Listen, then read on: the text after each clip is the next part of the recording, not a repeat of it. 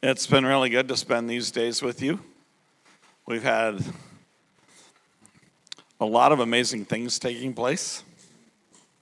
You know, we heard tonight about people who gave their lives to Jesus. We've seen people healed, seen a lot of people set free of spiritual, emotional, mental things that were holding them captive. So, a nice beginning on being the freedom getting place. You know, now, now we're getting close to the time where uh, it's time to go home and do your laundry. Some of you have to get up and go to work tomorrow or go to school, maybe a class, although maybe some of the some some people are on half half term break, aren't they? So we're not counting you. you know, I just wanted to encourage you. You know, sometimes just just keep in mind sometimes the spirit of God moves even more powerfully in the quiet times than he, than in the loud times. Don't be afraid of silence. Don't be afraid of the quiet times.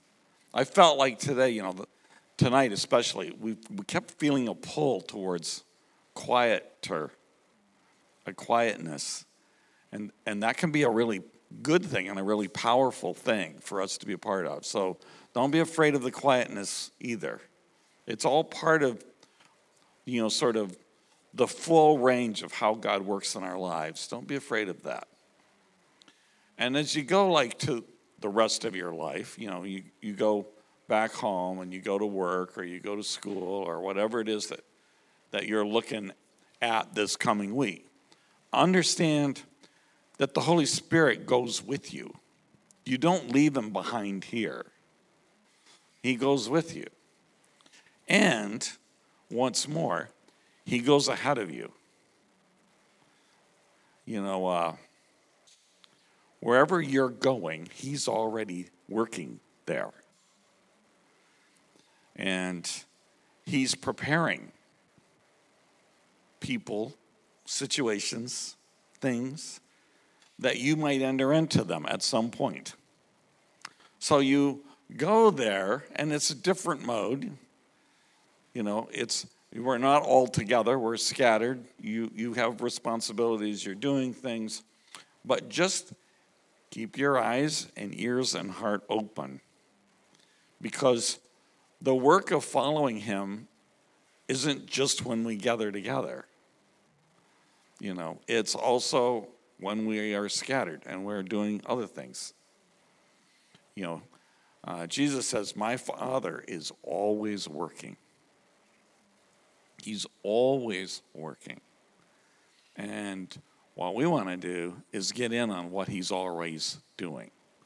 There's somebody around you, maybe a number of somebody. Somebody needs healing. Somebody needs freedom.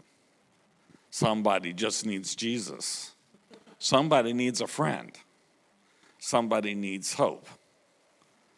There's somebody in your life that needs you. And it won't necessarily be every day, but somewhere down the line, God will introduce you to those people. He will guide you to them. You know, and we in these times we gather, we try to learn and we and we get more sensitive, we get filled with the Spirit. But the point is for what happens next. You know, and so I just want to encourage you as we're wrapping thing this weekend, this incredible weekend up. There is a next. And this, this time that we've had together is just a means to that greater end of a, a lifetime of walking into all the things that God has prepared for you. You know, in, in the scripture it says, God has prepared works for us to do, which He prepared before the foundation of the world. So I like to wake up every day and say, God, I'm ready for whatever you've prepared for me today. And some days it's not very much. fortunately, because, you know, we still need our rest and we need to do the ordinary things of life. But some days there's surprising things that happen. So you just have to be ready. So that was free. That's not part of the talk.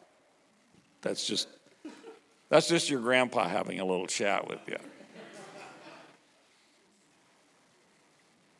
You know, I grew up in church. My father was a pastor, my grandfather was a pastor. When I was a teenager, I vowed I will never be a pastor. You can see how that worked out. You got to watch out for your nevers. God listens. You know, and a lot of the times, being in that church was actually pretty normal. You know, it's just, it wasn't a very big church. And, uh, but it was a Pentecostal church, so we got together three times a week. You know, commitment for them was three times a week, not three times a month. three times a week. And there was a lot of eating together and lots of potlucks and a lot of coffee. You know, and that was a big part of our life together. And then when the weather was warm, it was a lot of picnics and a lot of barbecues and and outside stuff. And that was just that was kind of the life. It was just it was a community of people helping each other get through life. You know, grieving together over the hard things, celebrating together over the positive things. And that is an important part of our life together as, as a people is it's just better doing it together. But sometimes something happened that wasn't like that. You know, the rest of the time it could be kind of boring for a teenager. Like it's always the same. They sing the same songs every week out of the one book that we had back then, because that was before we had, you know, all the stuff we have now. But sometimes somebody would get healed, or you'd have that moment when it felt like God is in the room and the air just feels heavy. And that always stuck out to me. You'd feel like, oh, there's more to this than first meets the eye. I think, you know, a lot of people have experienced church as more of a religious social club, where it's just the one side of the, the equation. We get together, we help each other. Or maybe it's like a, just another charity trying to help the community. But that was never enough for me. And there wasn't enough to motivate me to give my whole life to it. I needed something more. And I think actually Jesus wants more from his church. He wants that, he wants that part, but he wants more. I would argue that Jesus wants his church to exhibit a life that's beyond human expect, explanation. You know, we're meant to live a life that can't be explained by us. If it's just our effort, just our work, just our charisma, if we happen to have any, that's, that's not any different than, you know, Disney, and Disney always is going to do a better job.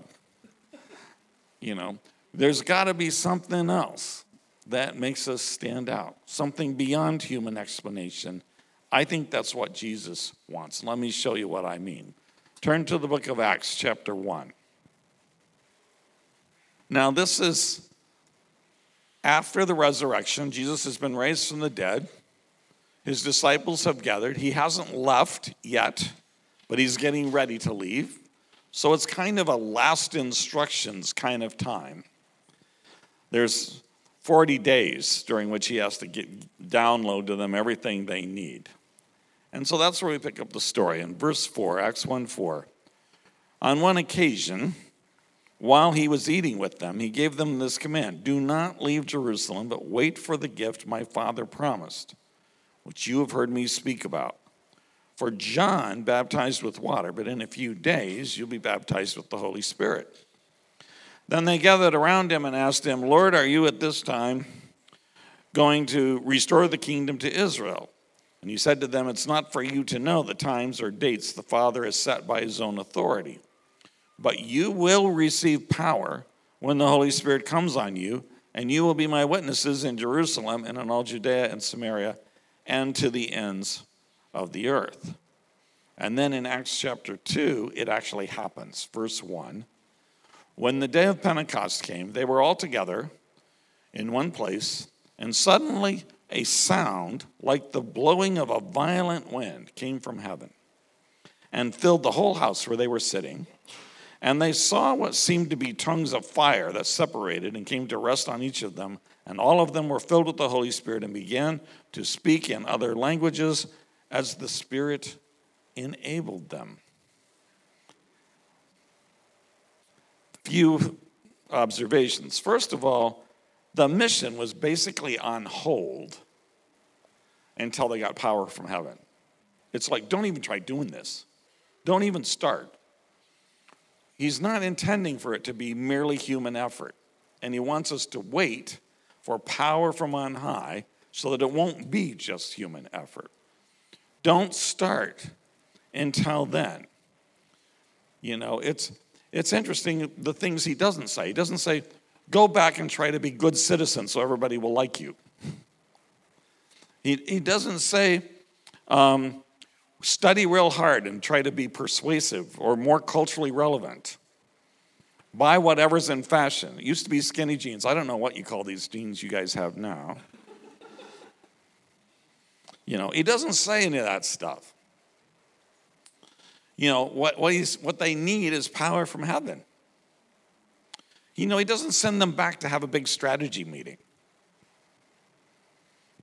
And the, the interesting thing is, if you read the rest of the book of Acts, they never quite get to the big strategy meeting because the Holy Spirit keeps downloading his own strategy on them, and they're just playing catch up all the time.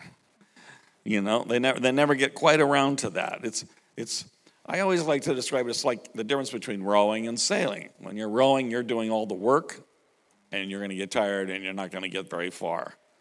But when you're sailing, the wind does the work, and it carries you far and you don't get tired. And so when the power comes from heaven, it's like the wind filling your sails. So that's what we need.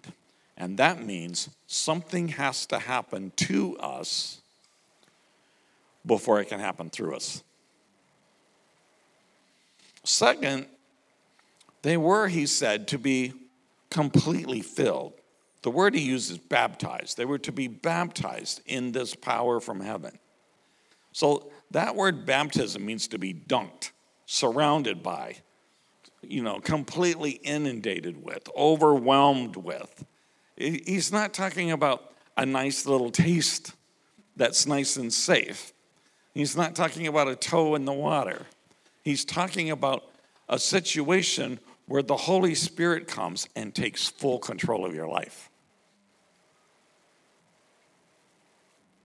That is what he's looking for. And of course, when the Spirit came, how did he come? With a roar, with wind and fire, and a strange new kind of power and prayer. You know, it was all much bigger than they were, and it changed everything for them forever. That's what happened to me. 35 years ago, I was in an empty warehouse with two friends where the Vineyard Church met on Sundays, but nobody was there except the three of us and the Holy Spirit came on me, and the next thing I know, there was fire going up and down my body, like in wave after wave after wave. Eventually, my friends just left me there with God. Apparently, they concluded that they couldn't do anything to stop it or help it, so they just left. At one point, I heard somebody yelling, and I was thinking, Who's that yelling? And then realized that was me. You know, it went for three and a half hours. I thought I was going to die. But nothing was ever the same again. After that, all kinds of things started taking place in my life. Things I never thought were going to happen. Surprising things, amazing things. And that's part of the deal. That when he comes, even whether it's like that or more quietly, he comes to carry us into something, a whole new life that's different than what we thought. Third, this power is for everybody. There's 120 people in this on the, at that prayer meeting that day. And they were a bunch of ordinary people. They were all Jews, but they were otherwise very different. One was a tax collector, essentially a Roman collaborator, so that's one end of the political spectrum. One had been a zealot. He was trying to kill Romans. He's the opposite end of the political spectrum. What does God do? He says, Oh, come together and be brothers. you know, they're all there. It's both men and women. And it's for everybody. It's not just for the 11 apostles, it's for ordinary, everybody else. It's for everybody. Fourth, the mission goes forward by the operation of this power. What you see going forward from this day is that it says again and again, so and so filled by the Holy Spirit did this. So and so filled by the Holy Spirit did this. It's sort of like the Spirit leads people into doing things that they otherwise wouldn't have do. That's the life beyond human explanation. And it's really essential if we're going to have an enduring and vibrant faith. Let's take a look at 1 Corinthians chapter 2. This is a letter that's written by the Apostle Paul, who was a great missionary and planter of churches, to the believers in the, in the city of Corinth, which is in Greece. Now, if you go back and trace his travels, which are outlined in the book of Acts, you'll see that just before he went to Corinth, he had been in Athens. And when he was in Athens, which was the center, it was the cultural center of the world at that time, he goes to the center of the center, to the place where all the philosophers and the cultural, you know, elites hung out, and he tried to make common ground with them. And tried to kind of you know, see if we could, you know, if they, if he could make a build a bridge to them by kind of uh, meeting them, you know, changing the meaning of some of what they did. But as soon as he started talking about Jesus and how Jesus was crucified, they laughed him out of town. It was a disaster. Um, a couple of people gave their lives to Jesus, but basically it didn't work. And there are no letters written to the church in Athens. So then he goes next to Corinth and he changes strategy dramatically. And that's what he's talking about here in 1 Corinthians chapter 2 verse 1. Now this is one of the most educated you know clever men of the ancient world, but this is what he says. And so it was with me brothers and sisters when I came to you I did not come with eloquence or human wisdom as I proclaimed to you the testimony about God. For I resolved to know nothing while I was with you except Jesus Christ and Him crucified. I came to you in weakness, with great fear and trembling. My message and my preaching were not, not with wise and persuasive words, but with a demonstration of the Spirit's power so that your faith might not rest on human wisdom, but on God's power. If you want to have unshakable faith, it's got to be founded on the demonstration of the Spirit's power, and not on human wisdom. If you can get talked into it, you can get talked out of it. You see? About 30 years ago, one of our university students near our church brought his Jewish friend with him to church. And his friend kept coming with him. And when he came, he saw all kinds of things like what we've seen this week. He saw people getting healed, he saw people getting set free, he saw the power of God moving on people, sometimes quietly, sometimes really dramatically and not quiet. He saw it all and eventually gave his life to Jesus, recognized that Jesus was the true Messiah, and began to call on Jesus. When his Orthodox Jewish parents found out about this, they were horrified. So when the term break came over the summer and he went home, they cut off all contact between him and everybody at school and everybody in our church. For three months, we heard nothing. Finally, at the end of the three months, he comes back for school and he turns back up at the church, and we ask him, What happened? And he said, Well, they locked me in the house, and for three months, they brought all kinds of famous and highly educated rabbis from all over the country to talk to me to talk to me about why I shouldn't believe in Jesus and why I shouldn't follow Jesus. And they brought some people specializing in deprogramming people from cults. And I mean, they pulled out all the stops. And we said, and uh, what happened? And he said, well, you know, I couldn't like answer all their arguments. Like he found himself in, you know, really detailed arguments about biblical prophecy and law and grace and all kinds of stuff that really he hadn't studied yet. And he says, I, I couldn't out argue them. He says, but in the end, I couldn't deny what I've seen and heard.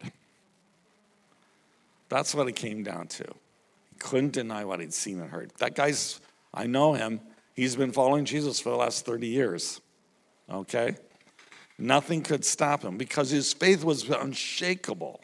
That's what he's talking about here. That's what we need in our time. That's why the church has to be supernatural in its life and mission. And when that starts to happen, there's no telling where, where it can lead. I think we have enough time. I want to tell you a little story. We'll finish with this. This is a story from 300 years ago. 300 years ago, there was a count in Germany, in, an, in an, an, a province of Germany, who, who invited a bunch of persecuted Protestant believers from an area called Moravia to come and build a community where they could worship in freedom on his land and a couple, two or three hundred people gathered on his place, and they built a new community called Herrnhut. And they built a church, they built their houses, and it seemed like everything was going to be great. But when they got there, they found out that while they all agreed that the Pope was going to hell, that was how they talked in those days, um, they had many other things they didn't agree about. They began to find that they had different ideas about exactly how communion should be done and which songs should be sung. You know how it is. You worship guys, you know, you know, you introduce a new song and half the people say, "Let's sing that every week," and the other half say, "Let's never sing that again." You know, uh, it's it's just the nature of people to find different things to disagree, but they started disagreeing about things, and pretty soon they started polarizing. And the next thing you know, they're saying, they're calling each other sons and daughters of the devil and, and judging each other as like not being true believers. And at which point, the count, who's a politician, not a clergyman, is really upset because this is not what he was bargaining for when he offered them this place. So he comes and spends several weeks, and the way they described it was rebuking them for their pride and their selfishness. And so they started to pray and just ask God, like, we're, we're going to need some help here because we're, we're in, a, in a mess. And shortly thereafter, the help came, and the exact date was recorded. It was August 13th, 1727. It was a Sunday. They were gathered together, they were having their worship. And suddenly the Spirit of God fell on their little group. And when He came, the next thing they knew, the worship people couldn't sing. They were unable to speak. And they started collapsing down onto their knees, and some laid out on the floor. You know, I'm just waiting for that to happen again one day.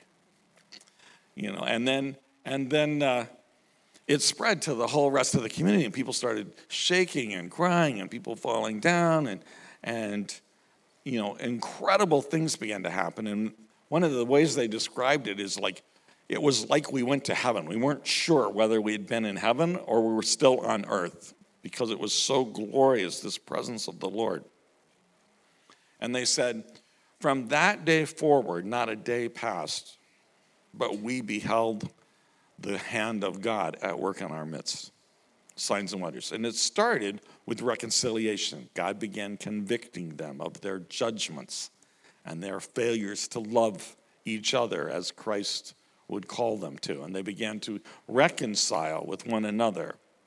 And that began to change the whole atmosphere of the place. And they started this prayer meeting. That was a 24 hour a day prayer meeting. They would take turns praying for an hour, and they everybody took turns, and it would go all night long. That prayer meeting continued for over a century. That's one long prayer meeting. And the interesting thing is, in addition to that prayer meeting, one of the guys writing his diary says, We, everyone desired that the Holy Spirit would have full control. That the Holy Spirit would have full control. And they were so hungry to be with God and to hear the preaching of the Bible he says that we had to have three services every day, namely at five in the morning, at seven in the morning, and nine at night, because of course they all still had jobs. So I always say, take note, those of you praying for revival. you might find yourself having three services a day at the crack of dawn. So, the, as they were in the prayer meetings, the Lord eventually began to speak to them about the forgotten people of the world. Like the Holy Spirit comes and he sets us free and he heals us up. But then he gets, then the, then the direction changes. He fills us with his power and then he starts sending us places. And so God began speaking to them about the forgotten people of the world. And the first ones he talked to them about were the African slaves in the Caribbean on the sugar plantations. Now, I don't, I don't know if you guys have studied this, but the conditions on the sugar plantations at that particular point in time were about the most horrific conditions ever invented by mankind. It was absolutely horrible. And the life expectancy of the people on the plantations was incredibly short. They died like flies. And God said, You need to go share the love of Jesus with those people.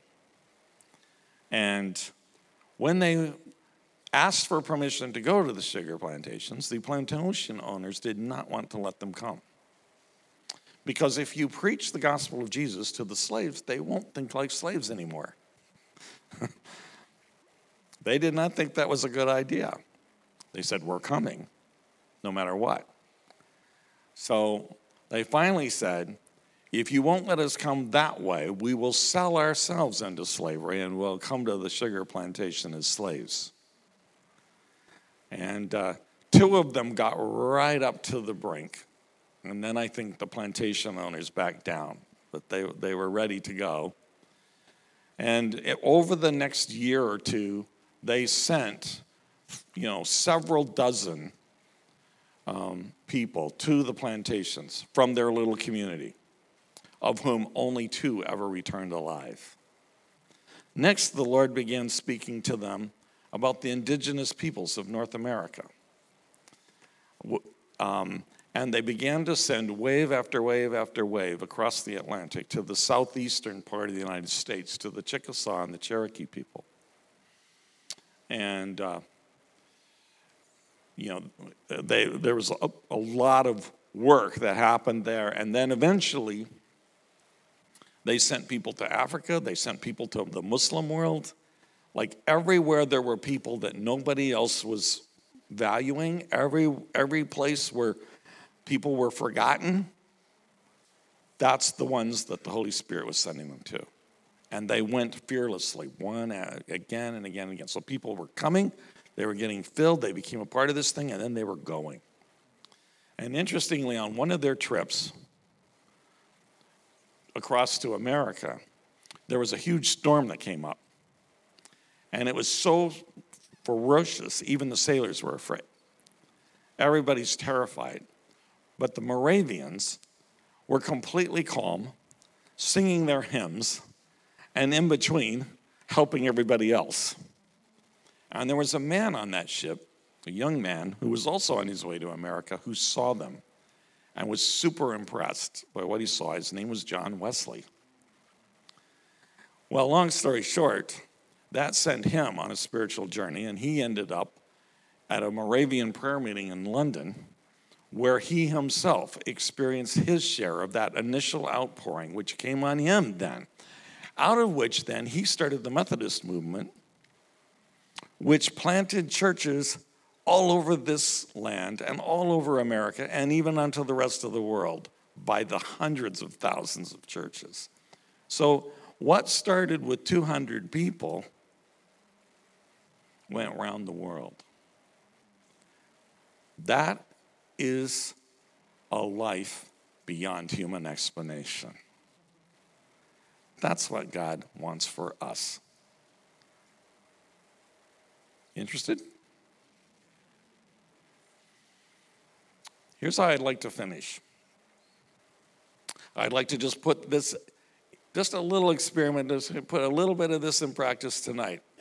So, you know, one of the things that immediately happened when the Holy Spirit came on people is they started to heal the sick. And of course, that's what Jesus did. You know, when you think about what did Jesus do, he healed the sick. So, what I want to do is, I want to pray for you to be empowered to heal the sick. How about that? So, let's stand.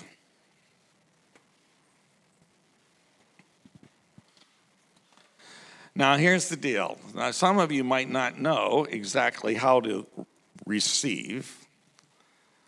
So I'll try to walk you through it a little bit. Number one, um, it really helps if you put your hands out like this because if you're going to have healing power, it's going to be in your hands because the way you heal people is by put your hands on them. You have to touch them. So, you know, it's sort of like God's going to charge you up like a battery so you can then discharge with people who are sick. Okay, so that, and that's going to come through your hands. Um, now, the second thing is you need to relax because you're receiving a gift. You can't make this happen. You, you, so, no deals with God. Now, I know about half of you are saying, Oh, God, I want something dramatic to happen. And the other half of you are saying, Oh, God, please don't let something dramatic happen to me. But you don't get to choose. He'll do both. Some people will have dramatic things and some people will have less dramatic things, but you don't get to pick. He picks. And third, it's going to wait. We have to wait a little bit. So I'll invite the Spirit to come and then we'll wait. And as we wait, He'll start to move and things will get stronger as we wait. So you, you kind of have to be patient with this process. Are you ready? All right. Holy Spirit, I just invite you to come now and release healing power, the power to heal the sick in the hands of the people who are here. Whether they've done this before or never have done this before. Here are our hands to be used by you to do things beyond human explanation. Fill them with power, Lord. Now we wait.